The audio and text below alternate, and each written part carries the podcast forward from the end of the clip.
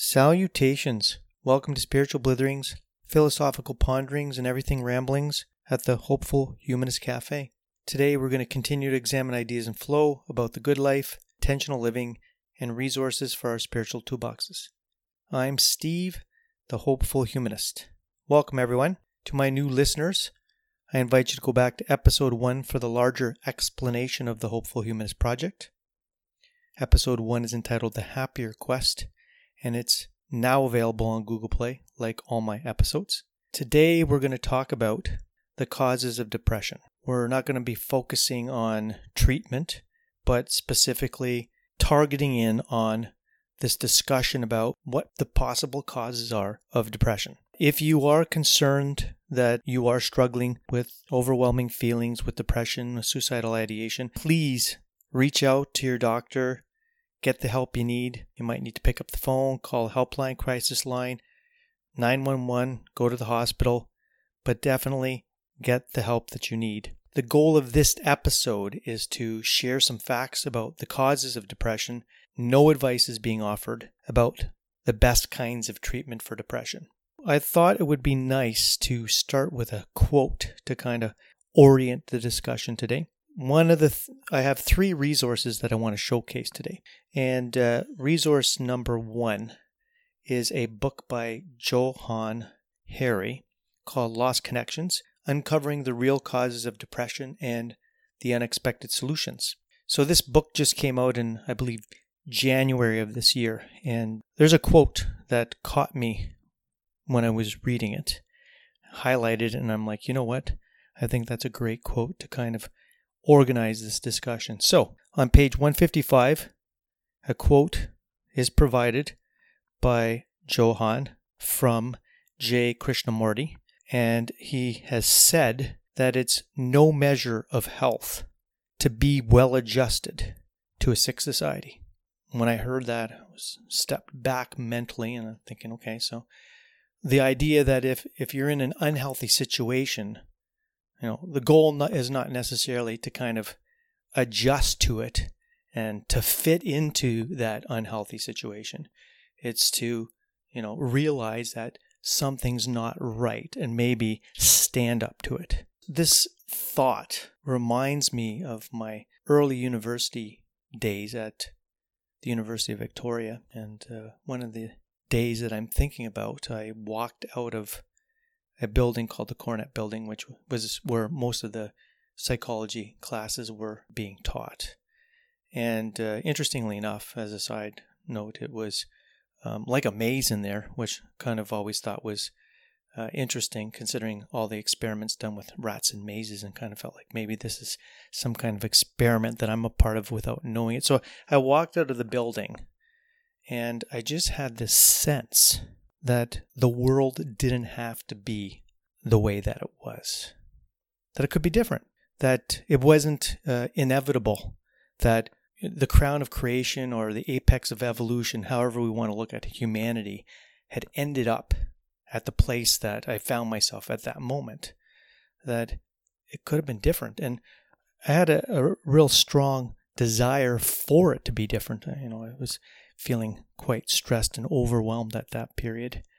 And uh, so the quote that I referenced, I think that there's some connection and that, you know, we're finding right now, if we, we go to some facts here, that uh, maybe depression is, is not necessarily the problem it's a response, or perhaps it's a symptom of some kind of greater systemic problem in terms of the way we're living our lives, right?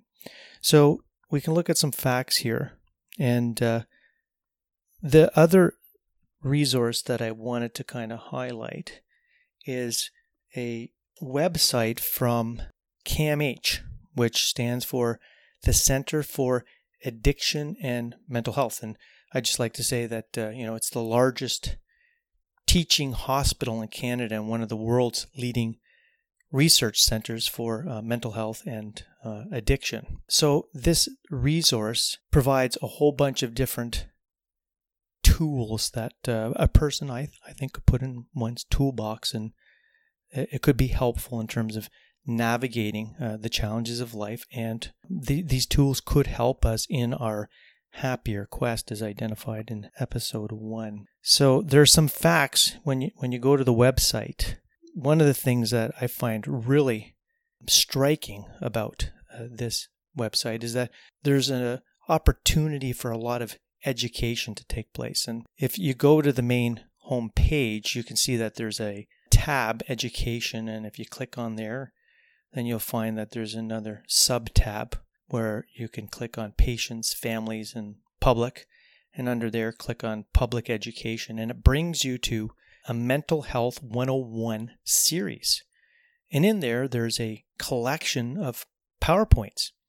And uh, the PowerPoint that I'm most interested in terms of today's discussion is depression.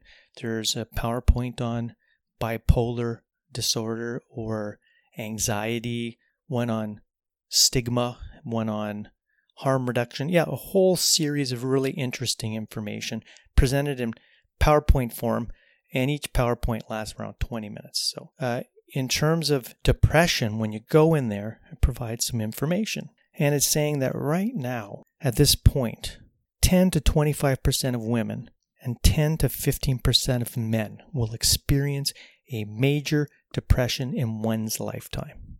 If we look globally at the statistics globally, currently 300 million people are struggling with depression. And that's a statistic that comes from the World Health Organization. And the WHO also predicts, the World Health Organization also predicts that by 2020, depression will be the second most common cause of disability worldwide. In Canada, this is from Stats Canada now, according to a 2012 Canadian Health Survey, 7% of young people 15 to 24 had, have been identified as having depression in the past 12 months compared to people of other age groups. So, I mean, this is real and it impacts many of us directly, but almost everyone, it would, would seem, indirectly. So, this is an important conversation that we need to have. And I, I thought that there's always discussion, lots of discussion about the different kinds of treatments that people could access in terms of managing um, the diagnosis of depression. But there's a right now there's a controversy brewing about causes of depression the traditional narrative has been the idea that people are struggling with depression because they have a chemical imbalance. They have low levels of serotonin. And that if someone was going in to see a psychiatrist or psychologist, a healthcare professional that could do the diagnosis, and you said, I'm struggling with depression, often the answer to what's going on would be, well, you're struggling with a low levels of serotonin and you're have a chemical imbalance. Well, Johann Hari is presenting information, evidence, some data that is putting that theory in question. So if we go back to the CAMH website and we go back to the depression PowerPoint, we can go to a slide titled What Causes Depression? And on there, we can see that they're identifying and I really appreciate this because I, I, think this is helpful and important for us not to forget. Because sometimes when we're having discussions and we're dealing with the best information that we have, we can sometimes become attached to some information and lose sight of the fact that it's just the best information at the time. So, in terms of the cause of depression, one of the first things it shares on this slide is we don't know for sure what causes depression. There are several factors that may play a part, and they've identified that there could be a genetic or family history of depression, childhood adversity, such as poverty, or childhood adverse experiences in the early years, uh, uh, abuse, neglect, witnessing a, an act of violence. Other causes have been identified as being psychological or emotional vulnerability depression, and then there are biological factors such as imbalances in brain chemistry and the endocrine and immune systems, and then major stresses in life. And for me, I think that uh, we you know we could have a whole bunch of discussions, but that last one is definitely something not to lose sight of. Major stress in a person's life. But we can go to the CAMH, which is a reputable, world class organization that is making a difference in people's lives. And uh, one of the su- suggested causes is this idea of a chemical imbalance. Well, Johann Hari suggests that. Having done a lot of research, he presents the case that this is, in fact, is not, there's no evidence to support this position. So I guess if you're going to kind of knock something down, you kind of have to hopefully put something in its place. And so he goes on to identify um, what he has determined are potential causes of depression. And for me, when, when you distill it down, it seems like a word that's kind of appropriate, that kind of captures what we're talking about here, is relationship. A relationship uh, in terms of how we relate to ourselves, a relationship in terms of how we relate to others, relationship in terms of how we relate to the world, to our environment. And uh, so here are the causes that he's identified. And uh, I'm just going to read through them. And, and I want to say that I, I strongly encourage any listener to read the book for him or her or for oneself because I don't think I'm doing justice to the the depth of the research that this incredible writer has done in terms of trying to figure out what it is we're up against and the things that we need to do to reclaim one's life if one is struggling with depression. So the causes are, and, and, you know, I think there's some convergence. If we're going to say, you know, what is something that we should hold to be true and believe to be true, and we say, well, you know, you know, in terms of tendencies of truth, you know, I, if it feels to be true and it tends, tends to validate my experience and has some kind of practical value and it's open to scrutiny and has convergence, I would, I would think that we see that there's definitely some overlap. There's some convergence in terms of what um, Johann Hari's offering and CAMH is offering, except the one that's identified in the CAMH website on this PowerPoint, he is he's challenging that. So the the uh, nine causes would be a disconnection from meaningful work, and so I mean perhaps a person hasn't had an opportunity to have a meaningful work experience, or perhaps someone has lost their job, right? And you know, in terms of a previous discussion that I've had. I think it was episode three when we were talking about doing the life balance inventory. I mentioned that I had crossed paths with a person who was well if i didn't mention this i this was the context of becoming aware of um, that website and another program that I'm going to talk about, uh, occupational therapist, a meaningful occupation. And that, that's what people want in life and, and happiness. Get back to the happier quest that we want to be able to engage ourselves in meaningful work. And if you don't have that opportunity, then you will possibly, if you don't have protective factors in place, experience depression. Cause number two disconnection from other people, isolation. I said in episode one, relationship is paramount to the happier quest. And we need to be in contact with people and we need to develop relationships. And part of this whole endeavor, the Hopeful Humanist Cafe, is to, you know, to give back and to be connected and a part of a community. Um, for me, that is. I also talked about in episode two in terms of the Authentic Happiness website that uh, there is a theory for well being called PERMA, and it's an abbreviation. The P stands for positive emotion, E stands for engagement flow, and R here stands for relationship, and then the M meaning and A for achievement. So once again, we see some convergence where we're seeing that you need other people in your life, and it's being suggested from another a number of different sources that this is essential for our emotional wellness. So, cause number three disconnection from meaningful values. The author Johann Hari talks about uh, junk values and this idea that we're kind of being pushed in the direction of accepting this story that if we make lots of money and we have lots of things that we're going to be happy and uh, that uh, you know if you have money status and stuff your level of happiness is going to be elevated and that's not the case as the uh, as evidence comes in it doesn't bear that out um, cause number four disconnection from childhood trauma that was mentioned in the CAMH website PowerPoint from uh, on on depression. I just mentioned it. Disconnection from status and respect. Number six, disconnection from the natural world. Number seven, disconnection from a hopeful or secure world. Eight, nine, the role of genes and brain changes.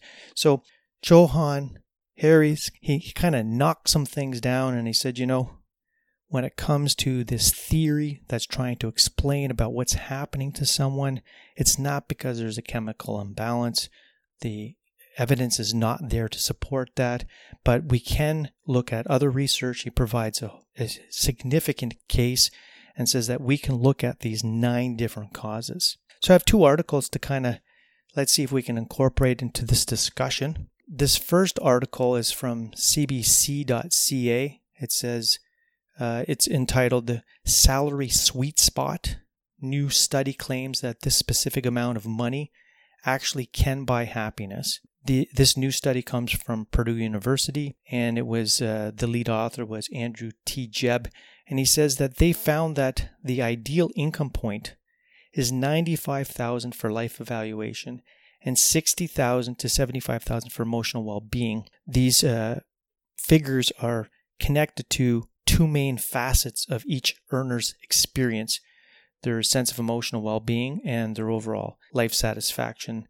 And when they're talking about overall life satisfaction, they're talking about, you know, one's ability to attain one's goals and one's success uh, rel- relative to others. So those numbers in Canada translate to 120,000 for life evaluation and 76 to 95,000 for emotional well-being. So, I mean, the one has identified that poverty is definitely connected to depression. And we're seeing that, you know, the evidence is suggesting that there's a sweet spot that, you know, in terms of emotional well-being and in terms of one's uh, ideal life evaluation, that if you're making enough that will allow you to account for your basic needs and modern conveniences, then you will have happiness in your life. Above that, they say, um, once you, you go uh, beyond those figures and those basic needs and conveniences are uh, acquired, that this cycle, there's a cycle that begins and there's, there's a tipping point in that um, life satisfaction and, and well-being start to drop off. So we can we can see that you know maybe someone comes in and says to the doctor, psychiatrist, psychologist, I'm feeling depressed, and at one point the thought might have been, well, you know what, you have a chemical imbalance, and it was like, well, no, I'm living in poverty, and because I'm living in poverty, there's some things that aren't happening for me.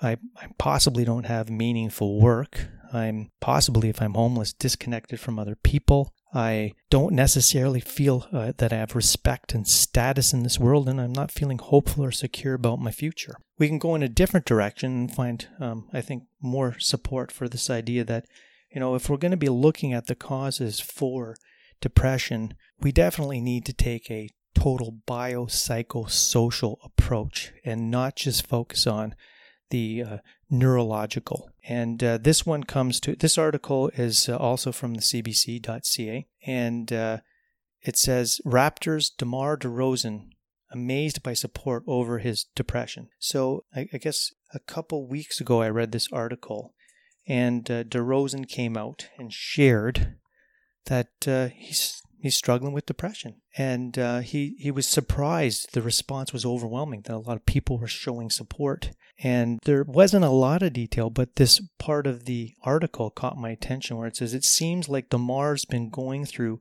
a lot in his personal life lately, with his father being sick and his mother battling lupus. So we can see that he's struggling with some stuff. And in terms of the PERMA, you know, I imagine when he's he's on the court, he's got some positive emotions. He's probably in many ways living the dream. He's he's got meaningful a meaningful occupation. When he's on the court, he gets to experience flow. He's got relationships um, with his teammates. He's doing meaningful things. He's he's achieving things in terms of being a successful all-star guard for the Toronto Raptors. But we see that you know if he was to go into the to a psychiatrist or psychologist or helping professional and said, you know, I'm experiencing some depression here, that instead of us trying to understand that with that traditional narrative that he has a chemical imbalance and low serotonin levels, um, what we see here is if, you know, he's struggling with relationships. He's worried. He's got tremendous stress in his life because he is worried about his mom and he's worried about his father.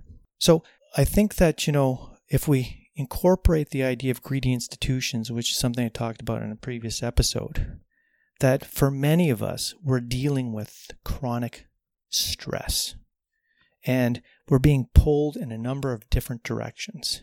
And I think that this kind of illuminates that it's not necessarily surprising that there are increases in depression and that you know the prediction that by 2020 that it's going to be the second greatest cause of disability isn't a surprise and that if this is the world that we're being born into and brought into it would seem that depression might not necessarily be the problem but while it is a problem and a struggle point, it's also a symptom of a greater thing that's happening.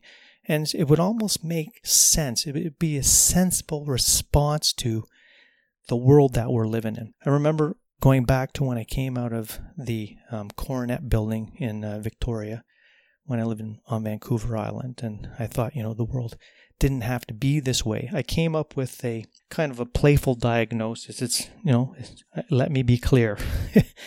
it's not a part of the diagnostic statistic manual in any way. But uh, I came up with this thought that, you know, um, a diagnosis, a playful diagnosis, kind of, I guess you can say, an ex- existential diagnosis, that many of us were strugg- struggling with common commonplace insanity that the world is hard. It's hard to be healthy in this world, and that it can be overwhelming. If we have a history of trauma, if we come from a situation of poverty and we, we move forward and we push forward with life and we continue to find ourselves in major stressful situations, one after the other, being pulled in these different directions, it's not a surprise that many of us are struggling to maintain emotional wellness. So, the point of this episode is to kind of normalize the fact that many of us are struggling and to encourage people to maybe even ask oneself, you know, Johann, you know, you've come up with nine causes of depression. Perhaps there's a tenth. I don't know what the tenth could be. I mean, it's I'm encouraging people to participate in this discussion that at times is otherwise left for the experts. I'm also going to caution you not to take my word for it. Right? I want you to be critically reflective. I mean, I think it's important that whenever we're having a discussion, you come with an openness to the discussion. You become aware of your bias. You kind of suspend judgment, ask a bunch of questions, and then figure out where you stand with something. Go back and read this article on the salary sweet spot. Go back and read the Raptors' DeMar DeRozan article. Pick up the book, Johann Hari, Lost Connections. Read it. Check out CAMH website and explore that PowerPoint on depression. Figure out what makes sense to you and then fashion a plan to move forward. The other resource I want to highlight is I'm just looking at my notes here. Yeah. So I had mentioned that I had a discussion with someone at a mindfulness training. Well, I didn't mention that I was actually at a mindfulness training, but I went to a mindfulness training workshop, met someone who was an occupational therapist. This person made me aware of the Do Live Well website, which is where the life balance survey was for, I believe it was episode three. And then also, we started having a discussion about chronic pain. And well, there you go. Um, a tenth potential cause of uh, depression pain, like physical pain, because it becomes debilitating, overwhelming, and that could lead to depression. So I thought it would be helpful to also highlight this last resource, and it's called Better Choices, Better Health Ontario. It's available to residents of Ontario experiencing chronic health conditions and for caregivers and friends and family members of someone who has a chronic health condition.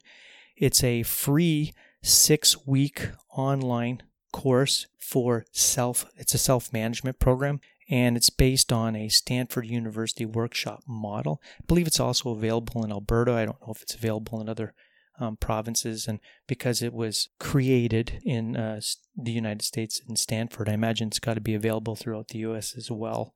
But uh, it's a if you're a resident of Ontario, it's free. You can go online. You can Google Better Choices, Better Health Ontario, and it can it'll take you to a place where you can register online for a free course in terms of learning about ways that you can manage a chronic health situation. So these are three really incredible resources that I've shared with you. I think they can make a big difference if you put them into your spiritual toolbox. I, I'd like to say that, you know, in terms of just participating in the discussion about, you know, a tenth cause, a poten- you know, a potential tenth cause for um, depression, I I have a couple potential candidates I think that uh, could meet that uh, that idea of being a contender, and uh, unfortunately, um, I would think that uh, you know waking up when when we were talking about uh, in a past episode about waking up to one's life. I think that that could be a pretty overwhelming moment that if we've kind of been walking through life asleep when you wake up and you have an insight, especially if you feel powerless to do something about that insight. I, think that could lead to depression. I mean, Socrates said the unexamined life is a life not worth living. And I imagine that when we do arrive at a point, for whatever reason, that we might start waking up to things and start asking ourselves some questions, we might think, oh my gosh, you know, I wish perhaps this moment would have happened sooner because I feel so far away from where I want to be. And that could result in a little bit of existential angst, some depression, um, some nausea, as uh, Jean Paul Jean Paul Sartre would say. Um, he has a, a novel called Nausea. I think he had proposed that it was going to be called Melancholia, and it's very much about you know reason, realizing the contingency of the world that the world doesn't have to be like this, but uh, yet it is, and that um, we are responsible for creating a meaning in this world, and uh, that that's a pretty big, maybe a, burden. He says, you know, we're condemned to be free, and I think that you know, from an existentialist philosophical position, could also be another contender for a tenth cause of depression. So, yeah, I just think there, there's some benefit for us all to put on our thinking caps and open up to what Johann Hari is offering us. I don't think we need to, you know, wave the pointing finger of judgment um, at uh, those hardworking individuals who are, you know, in in um, the research field and you know had and initially maybe thought, you know, hey, maybe it's a low serotonin. We we have to start somewhere. We have to come up with a proposal. We have to have an idea that we then test, and that's the basis of science. And you know, I think we came up with our best guess, trying to figure out why. You know, when I mean, in terms of one of the things that Johann Hari was sharing, is that uh, if you know we we want to understand what happened in terms of this theory that was presented in terms of the chemical imbalance theory. It's it was an accident of history. It wasn't it wasn't an, an intentional malicious thing. It was us attempting to do the best we could. And uh, in a ward in a hospital in New York City in 1952, some of the physicians had noticed that when they were treating different patients, uh, TB patients, with um, this uh, chemical that they thought would help, uh, with medication that they thought would help, they noticed they became gleeful or like, wow, hey, maybe we should try that out on some people that are depressed. And, you know, along comes a, a doctor, a British doctor in 1965 who proposes a theory. He's like, maybe it's low serotonin levels. And, you know, he was trying to make sense out of it. The good news is that built within this scientific process, this scientific endeavor, is the idea that once we continue to do the experiments and we get good information, we can open up to the new information. We can make the changes that are necessary. So, this is a big discussion. Um, depression. I mean, I just kind of focused on um, the causes. Uh, and uh, Johann Hari presents a great case for looking at the social psychological causes without dismissing the biological because it has to be considered, but saying that there's been a dominant narrative.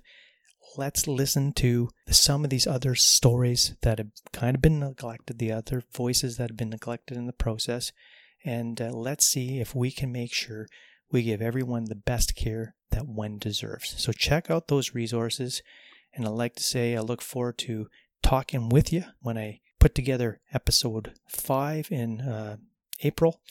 And I'd like to say, peace, be well, do well. Thank you.